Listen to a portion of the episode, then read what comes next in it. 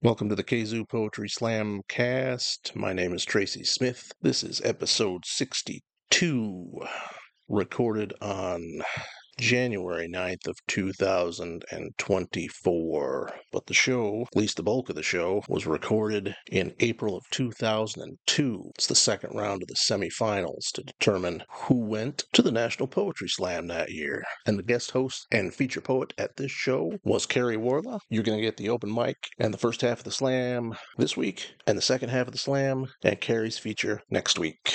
Enjoy. This is Slam Poem. Later, like the poems are like, you dirty fucking whore. But this is one of the good ones from the beginning. My ears reach into the suburban noise of It was a night. question asked in one naked moment that never crossed such lips. I am the smith. I am the poet. I am the Industrial revolution. No longer bright as fireflies In the of face gold. of finding how wonderful we are, we form the sweet nature of the future and the reasons that we sing. Hardly any names in the bucket, so if you want to read a poem, get with me real quick, real quick, real quick. Quick. Like soon. First poet up, Bill. Bill, are you ready,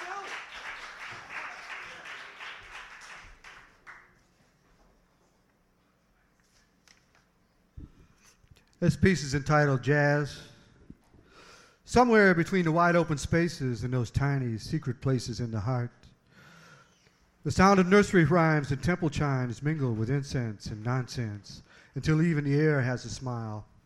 That's where you'll find me in my hiding place, making up rhymes and trying to keep time with the tick tock tick of a million clocks all running at different licks, telling different times. Each one an event in my life, a birth, a death. It's hard to get the meter right when the passing of time is split just two ways between day and night. And I am a river of words that keeps getting lost in those tributaries and backwater cemeteries that run shallow through our souls. Once in a dream, someone stole from sleep and gave to me. A child asked, What is jazz? And suddenly I wake up, sitting on a hill in Tibet with the Dalai Lama looking on as a line of Buddhist monks march single file wearing cowboy boots and bright orange suits of a latest style. And all the while the air is thick with a pushy wind that makes a golden tenor sax begin to sing a song of long and low strung out notes that sway and float like some brightly painted fishing boats bobbing off a different kind of shore. While half notes and extended chords ring true and hang in the air like sweet perfume, they echo the very sound of a soul, and from somewhere deep inside, the sound of the soul replies, Oh. Then, from out of nowhere comes that random driving rhythm sound as the backbeat races like a pounding heart with his hand slapping bass and his drums in your face, and you know right from the start it's full of wisdom and pain with a sound so cool, even John Coltrane would have to smile and say, Yeah, that's okay. Because no one, not even the Prince of Wales, can touch his beat by snapping his fingers or tapping his feet, not even with feet the size of the Big Dipper, but then if he had feet instead of flippers, like the rest of the whales swimming around and singing in his far off sound. It hurts like the blues, but doesn't ever complain. You see, jazz is a different kind of pain, and no one can tell you how or why because the words never come out the same. You might as well try counting fireflies in a jar till you think you know how many there are. Or wait till those Buddhist monks finally come home to this land of sacred chimes and nursery rhymes, lured by the sound of temple bells and Zen poems, spoken softly behind a music that never tells.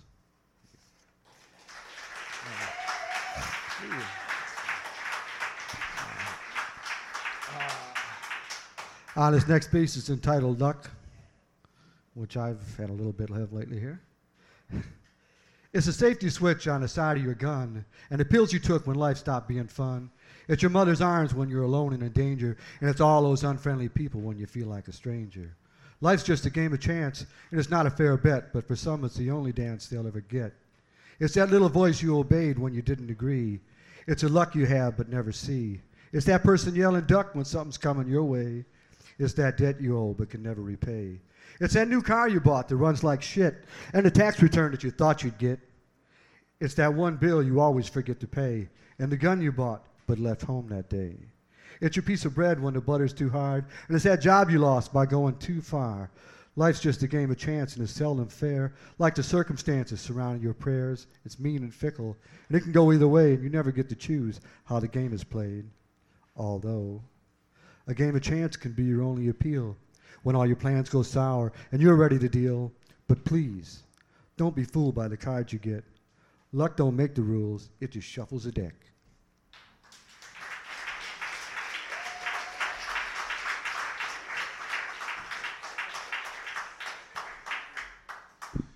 Okay, we got uh, only two more names in the open mic unless someone comes up and grabs me real, real quick. And they are going to be Jennifer Wolf, and then after Jennifer will be Jeffrey.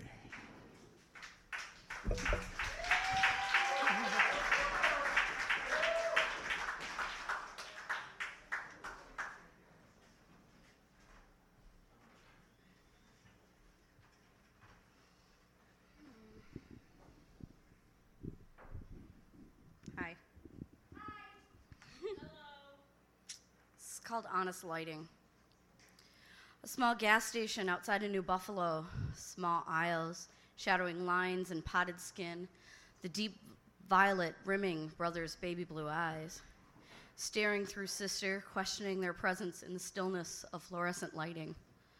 The clerk never noticed them, three kids with long faces, young, in pressed shirts, a dark punk rock holy suit, a black tie, a powder blue skirt, gray, very dark gray, comforting sweater, a curly brown hair gelled to obedience, absent and void of John Deere cap, vulnerable without the green and yellow shield.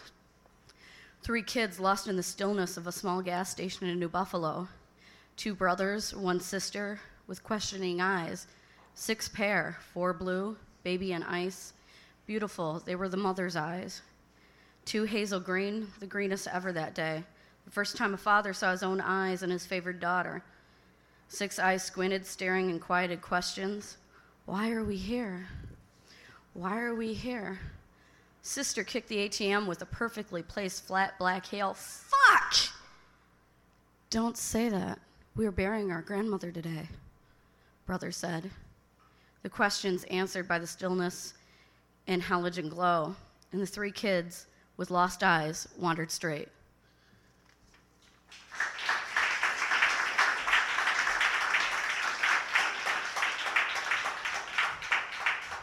Stopping, but I need it. I guess you're exactly deep down inside and afraid to scream. Just what he said. What's happening again? The clouds up in that sky, all caught up in my head. And I won't never let you in. You ain't never coming in. No, no, no, no, you ain't never coming in.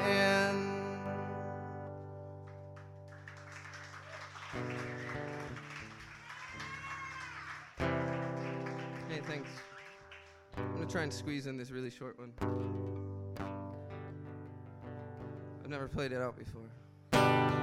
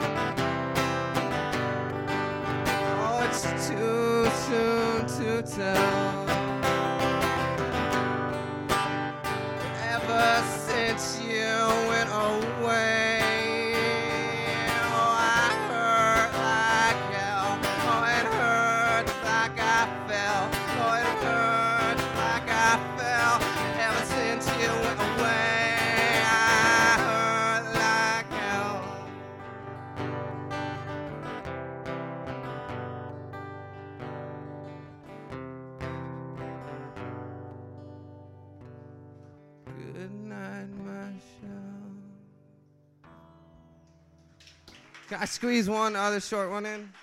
Would that be all right? Would it be? Short, little, all right. Yes, no?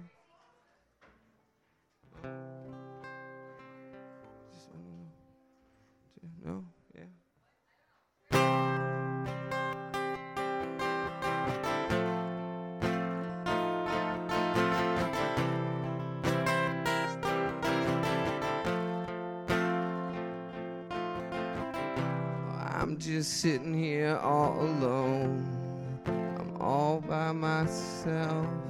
I'm just talking out loud. Don't see nothing else. Got this rooftop view. I can't keep from looking down. If I could just reach that star, I might pull myself out. Trying not to be. Deep down, you know that I could be. I just keep on talking out loud. Try not to be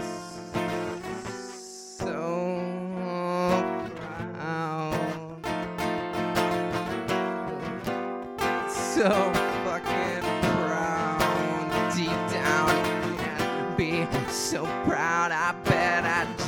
off this star. Probably never hit the ground.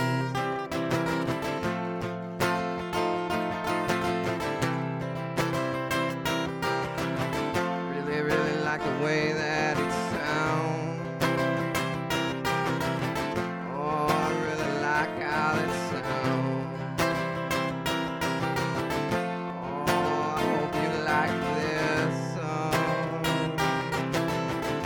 it's just the last one I brought. It's, oh, it's not all that I got. No, I'm still trying not to be.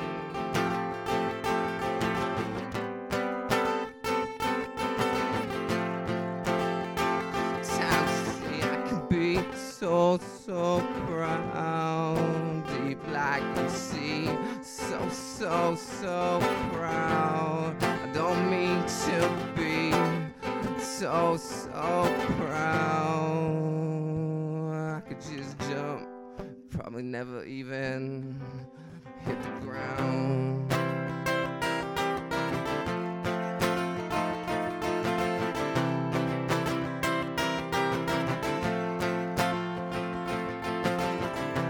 Just sitting up here all alone. I ain't got nothing else. I'm all on my own. I can't see no one else. Got this rooftop view, and I can't keep but look down. If I could just reach that star, I might pull myself out.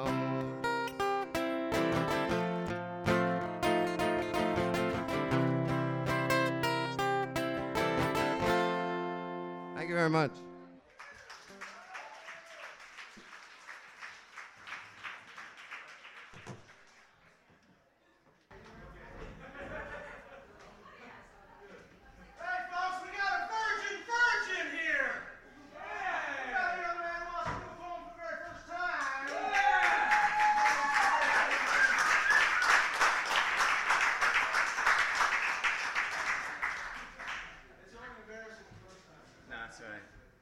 Comes the amateurs here, right? Pardon me for reading, but. okay. um, actually, I got a couple poems to read you. This first one's called To LD. Your beauty is indefinable, your body accentuated by the persuasion of your persona. A plunge into the mirror provides a fickle glimpse of your fleeting photograph. To search for you is daunting, for you need not be searched for. The warmth of your face has burnt a sore on my heart. It bleeds with a thickness that engulfs me.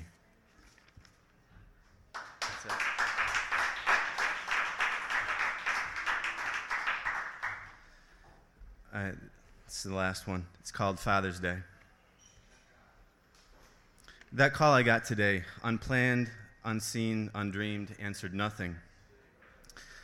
Sprinting back through a labyrinth of memories, we are those coalish eyebrows, that coaxing grin served with an Irish howl. Believing it was hard, you cheated it so long, beat it a few times, yet your stride now is labored. You're being tugged now. Imposing arms are longing to embrace you. You have misplaced your identity. Orphaned at 23, as absurd as a bird rejecting a song, a newborn declining to, to cry, the rain refusing to plummet, a cloud resisting its imminent morph. I refuse this distinction with all necessary reparation. The dreams and the laughs, the mutual squeezing of life's sumptuous nectar have now entered into my now willing mind.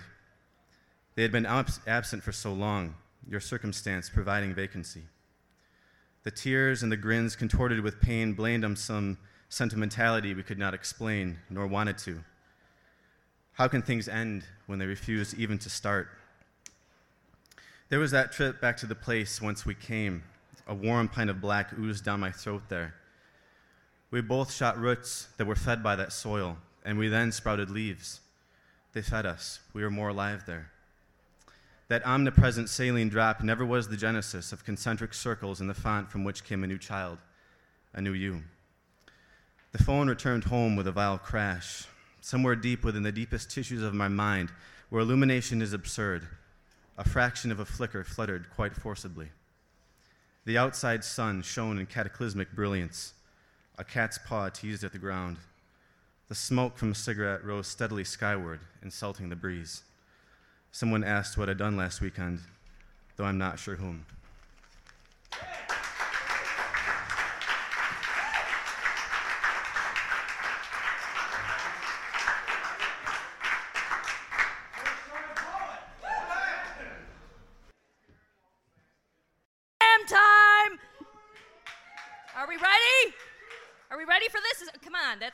That doesn't sound ready. This is exciting. This is the second round of semifinals at Send Poets to Minneapolis. Yeah, that's more like it. All right. I'm going to be your hostess with mostest for the evening. I'm going to try to keep things moving. First thing I need to do, though, is read the official MC spiel. I don't really have to read the official one, but I've always wanted to, and we've got like a really cool 2002 Poetry Slam rulebook now. So, this is a poetry slam, and this is the official MC spiel. Each poet will have three minutes to perform one poet of his or her own construction. No props, no costumes, or musical accompaniment are allowed. Each poem will be scored by our panel of five judges, which have been chosen from the audience. Let's meet those judges now. I believe she'd found the perfect gift for the man in our lives whose holidays had been sprinkled with too many sweaters and ties. My sister couldn't hide her tinsel bright grin as she handed over to our father one last tiny package, its heaviness rolling noisily about his confused hands, echoed by his eyes when he opened it to find a box of BBs. My sister floated to the tree, pulling out the long beribboned box from where it hid behind the brightly lit spruce, just like that scene in A Christmas Story. And we read into his mute, empty expression, the striking of a perfect sentimental chord as he unwrapped the Red Ryder BB gun he'd longed for and never had a chance of owning as a child. Oh, he played with Eddie's whenever Eddie would let him. Eddie, the rich kid down the street, best and brand new of everything because his dad owned the new service station on the corner. Wasn't a surly Finn like my grandfather, the taste of copper embedded in his veins from generations of working the mines in the clear Upper Peninsula air before crawling south to Detroit to answer the city siren call of the auto industry. And after the grandkids had tuckered out and been tucked into their beds, we rolled our way home in the dark, my mother and I dozing as my father stared hard at the past flickering through the windshield. His knuckles as white on the steering wheel as the snow flitting down outside, as he choked up dusty memories of being the have not juxtaposed to Eddie's have everything. Of Christmas mornings empty, of BB guns and bikes and toy trains, following starkly on the heels of Christmas Eve, spent trolling from bar to bar to grimy Detroit bars, searching for his father to drag his drunkenness home for the holidays. And until we got back home and asked with bleary eyed innocence how he liked his new BB gun, and he replied that it felt like a stab in the back. Finally, poured out all of the pent up disappointments. I had no idea that my father's childhood was so bleak. That in a heartfelt gesture we thought was a chance at reclaiming his lost youth, he saw nothing more than a bitter reminder of all the things he never had as a child, insisting that this opportunity he'd been given was nothing but too little, too late. But we're going to keep giving him those shiny new opportunities that kept racing past him as a child until he sees them for the gifts that they are. So next time, Dad, try to understand. That we're not putting pushy fingers in the wounds of your child if on some Christmas to come you wake to the crowing of a Lionel train circling itself proudly around the tree. Because what we're trying to tell you is that 53 is not too old to pull on your kid's high tops, grab that Red Ryder BB gun, hop on your three speed, and go racing off to be the boy you never got to be when you were young. That you can leave your own dad slumped on yesterday's bar stool and rip the wrapping off a thousand Christmases to come with the tomorrows of your grandsons. That miracles do not only happen on 34th Street. Of tangled hooks, I know that we are dangerous for each other, threatening the perfections of this skin, the textures of this April sky. Lately, I've been thinking, I don't know probably really what it is I'm talking about, but maybe this, whatever it is that we're feeling, well, maybe, maybe it's more than this. Maybe it's something more than us. Maybe it's magic or something as ridiculous as a gift or a wish. No, I've been trying to tell you this for weeks, but in my mind, these words go out the window, through the door, run across the room again like a squirrel gone up your leg in the panic of desire, the apprehension of this shell. This solitude is wanting all these questions to lay here unanswered between us, never mentioned between us, considered scarcely drawn like words written backwards or misspelled photographs overexposed upon mirrors, hung crooked on nails, bent as if like commas. In my mind, I tell myself that these little snapshots, pretty little pictures don't make much more than a memory, but poems do, see.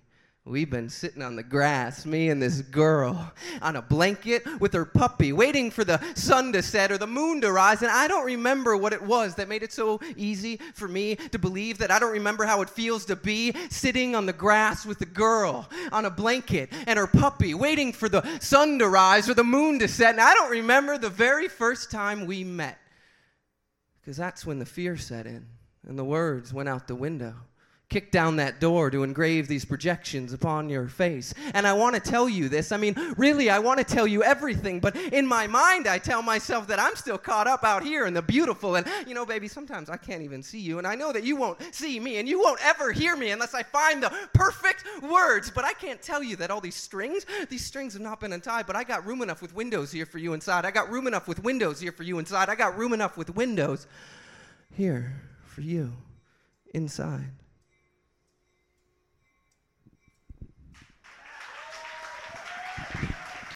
A story about a waterfall and a rainbow, a boat, a river, and a little girl who eats ice cream for dinner. She wants to be a fireman and says she hears violins in her imagination. She is three years old, three feet tall, 31 pounds, and all my hope springs from the deep gloss of her eyes. She catches crickets and ladybugs and lets them go, picks her nose because she likes to, and blows dandelions into tomorrow. She knows that ropes are for cowboys, that certain rocks are special, that the ghost of a little boy lives in her bedroom. She memorizes storybooks, goes by her own tune, and looks in the mirror to practice her mad face. She races me to the car, to the door, to the bathroom, thinks the alphabet is a beautiful song, and says the sun belongs to her, but she'll share it. Her hands are named Flick and Nala. Her stuffed cow is called Fiddle Fiddle Dee. Her name is Quincy. She wants to marry her mommy.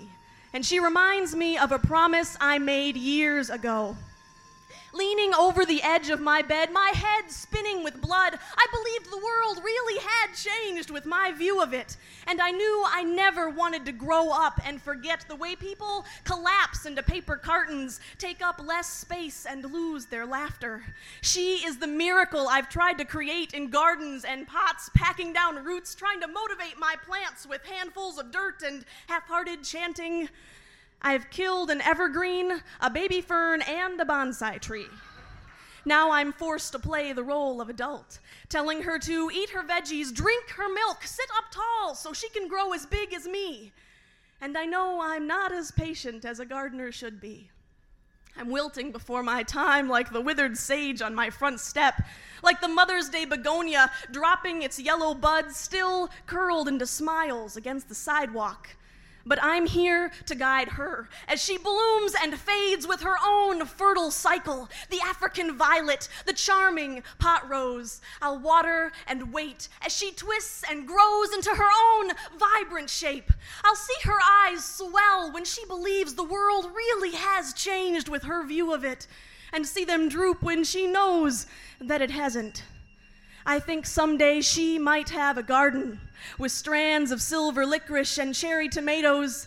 Kneeling with her hands deep in the earth, she might have a hard time making things grow. Or she might have her own daughter who radiates light. And she might tell her stories about a waterfall and a rainbow, a boat, a river, and a little girl who eats ice cream every night.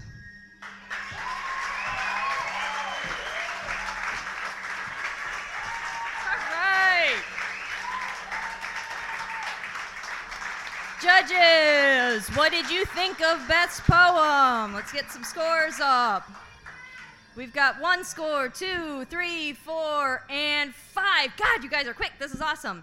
Um, second judge over there, I'm having a hard time seeing with your up on the. Uh, yeah. Okay, I'm guessing it's an 8.1.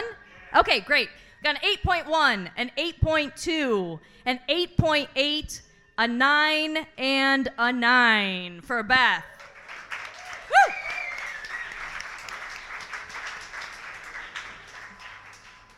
And Tracy, the numbers man, that would be a a 25.8 for Beth. Let's keep clapping for the poet. And let's keep that applause going. Let's keep that applause going for our next poet up, Andrew Bird.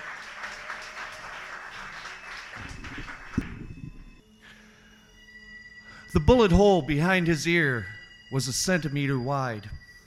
A ragged wound an inch across lay on the other side, and I wondered what he thought about as he drew his final breath. Who says that working for the morgue will make one used to death? A half smoked crack pipe in one hand, the fingers clenching tight. It was such a waste, I almost started crying at the sight. A detective opened up the bag and took the deadly package. I opened up a body bag to wrap the human wreckage. I did my job around the cops who worked the murder scene, and I looked about at evidence of a life that could have been. There were diplomas on the wall and trophies on the shelf. How could he throw this all away? How could he do this to himself? A family picture on the wall showed a loving father, a happy child, a smiling wife. How could he with crack bother? From the hall, I heard the screams of his school aged daughter and the sobbing of a wife who came home to the slaughter. A detective came into the room, shaking in frustration, saying, No one on this floor wants to help our investigation. When their TV gets ripped off, they demand the crime be solved. But when their neighbors robbed and shot, they don't want to get involved. I didn't have a lot to say, I'd heard it all before. I put the body on the cart and rolled him to the door. I put the victim in the hearse. My job was almost done. Then I heard my pager going off. I've got another run. I got another run. I've got another run.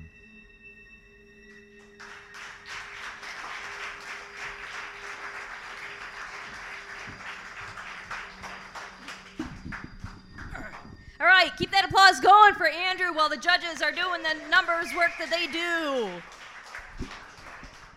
All right, judges, let's get those scores up. We got one, we got two, we got three, we got four, we've got five. Okay, for Andrew, we have got a 7.9. Uh, yeah, tell the judges what you think. An 8.4, another 8.4, an 8.6, and an 8.8. Let's clap for the poet, not the judges.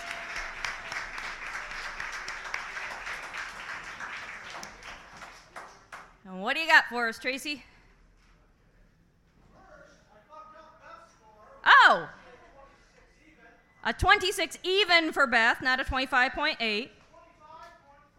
And a 25.4 for Andrew. All right. Next poet up, let's hear it for Greg Bliss. Yes, yes. I'm getting a vagina. As a straight white male, I can't say shit about the way I watched you sucking down that cherry cola with a moist spot growing between my velvety thighs. Velvety thighs? I can't say velvety thighs. Why, if I made a reference as to staring hard at your perfect bouquet, you would despise the ground I walk upon. But if I had a vagina, I could say moist slacks. And the gigolos at the bar would cream their shorts. But if I say more slacks without the vagina, you people would kick my ass. That does it. I'm getting a vagina. When I get my vagina, I'm gonna have a one hour orgasm at the ribbon cutting ceremony. And I'm not gonna hide my vagina between my legs like everybody else does. Oh, no, no, no, no, no. I'm gonna have it riveted to my chest so I can watch it quivering beneath my wife beater tank top. And, uh, I'm not going to write any vagina monologues either. I'm just going to press it up to the microphone and let it purr. Purr. All eligible suitors will have to crawl on their hands and knees through shredded asbestos and broken beer bottles to approach my vagina. And they will plead like little girly boys. Uh, hello, Mr. Bliss's vagina. Uh, we were wondering if maybe we could buy your vagina a drink, sir. And my vagina will roar back at them. Piss off, you dirty little fuckers. Well, I compare my vagina to every other vagina walking through that front bar door. And when I get my vagina, I'm not going to let any of you people near it. Uh uh uh uh uh. I will hiss and sway and tease and pout, shake my ass bray like a goat, and take my vagina back home and put it back in its nice shiny chrome box. And if by some chance of cruel fate I become the National Poet Laureate, I would decree that all vaginas everywhere be sewn shut, so that my vagina is the only vagina that can be heard. But when my vaginal tissue is tragically rejected by my testosterone diseased body, dying a horrible, painful, humiliating man like death. Large pupil children will bring baskets of flowers to lay at the base of my monument in the mall in Washington, D.C. And George W. Bush will rise every morning, scratch his ass in a second story bay window of the White House, then bask in a 300 foot high monument commemorating my luscious, heaving, moaning, snapping, Holy Mary, Mother of God endorsed, goddess of the Immaculate Grafting. Oh, Mr. Bliss's vagina, can we buy you another beer? Yes, damn it, yes, vagina!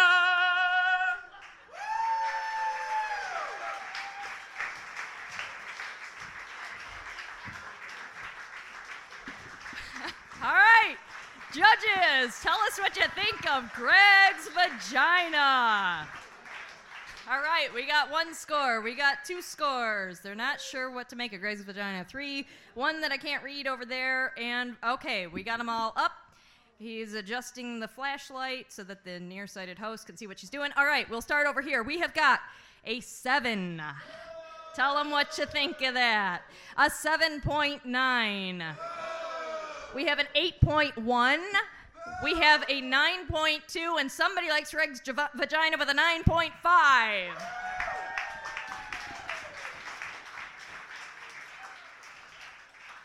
Which gives us a 25.2. Let's hear it for Tracy. Poets, numbers, the two don't mix, and he's adding like a freaking maniac back there. All right. Next poet on my list is Nate Dannison, but I don't think I've seen him here today, have I? Oh, oh. all right. Well, then we are just going to clap extra, extra hard for Ryan Van, who is our next poet, ready to go.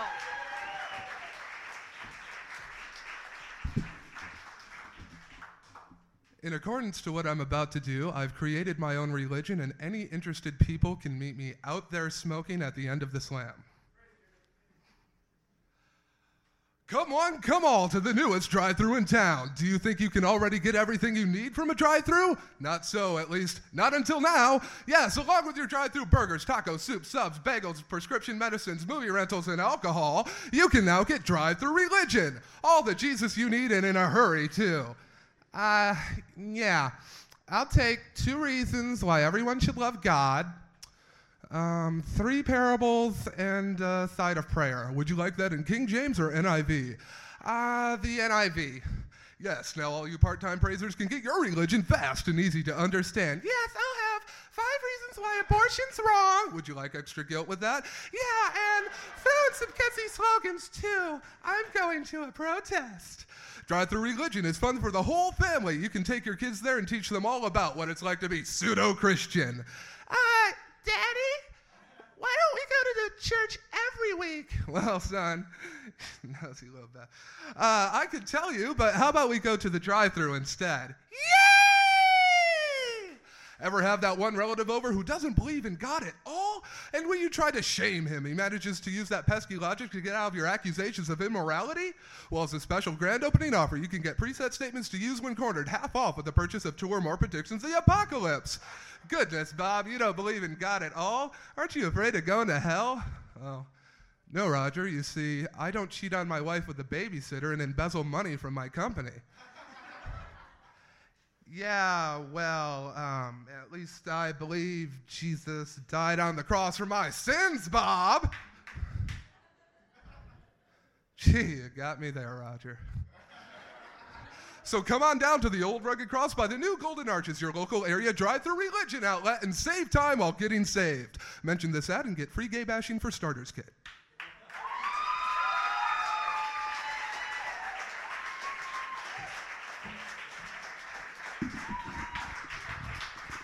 In less than three minutes. Let's see.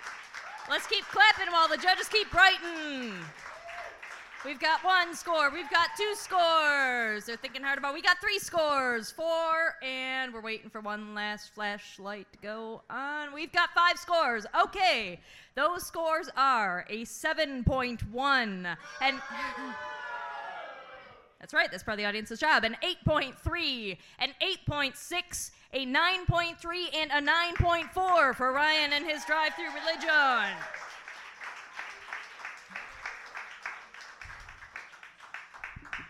And our numbers guy says a 26.2.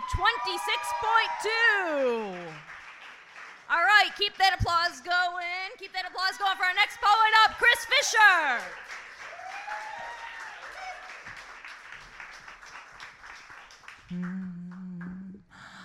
I wish I were a little, you were a little smelly toe.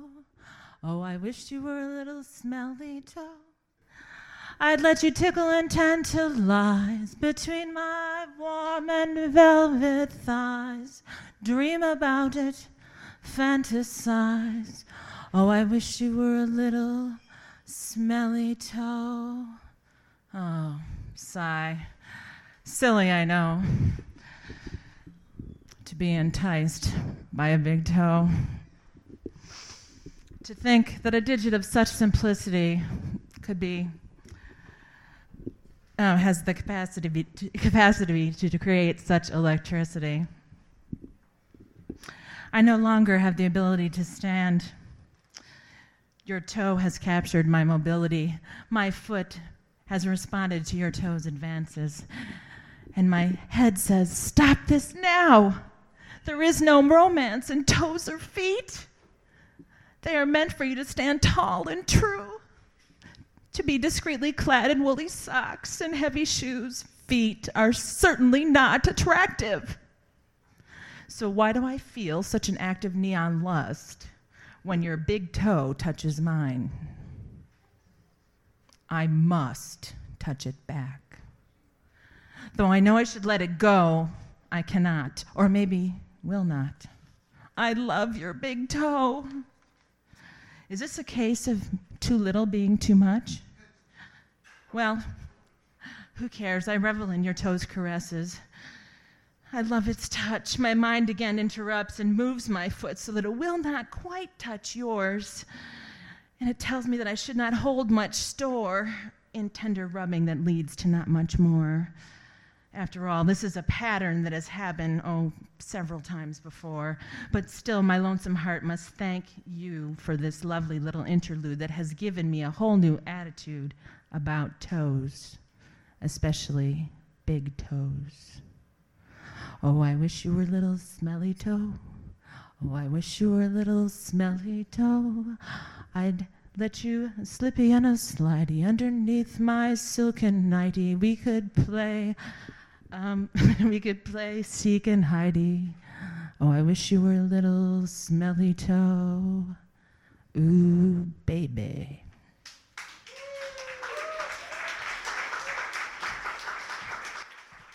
All right, keep applauding for the poet while the judges tell us what they think of Chris and Toes.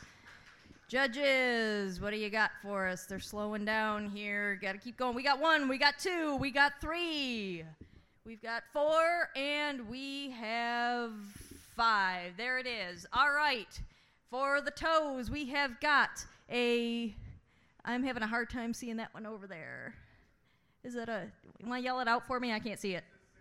Okay, we've got a 6.9. We've got a 6.1. We've got a 7.0. We've got an 8.1. And we've got an 8.2. Let's hear it for the poet, if not the judges.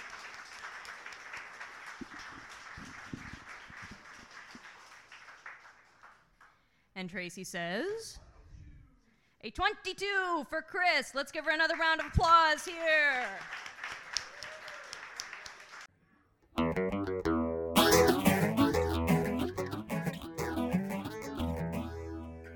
What in the hell's diversity? well, I, I could be wrong, but I believe uh, diversity is an old, old wooden ship that was used during the Civil War era.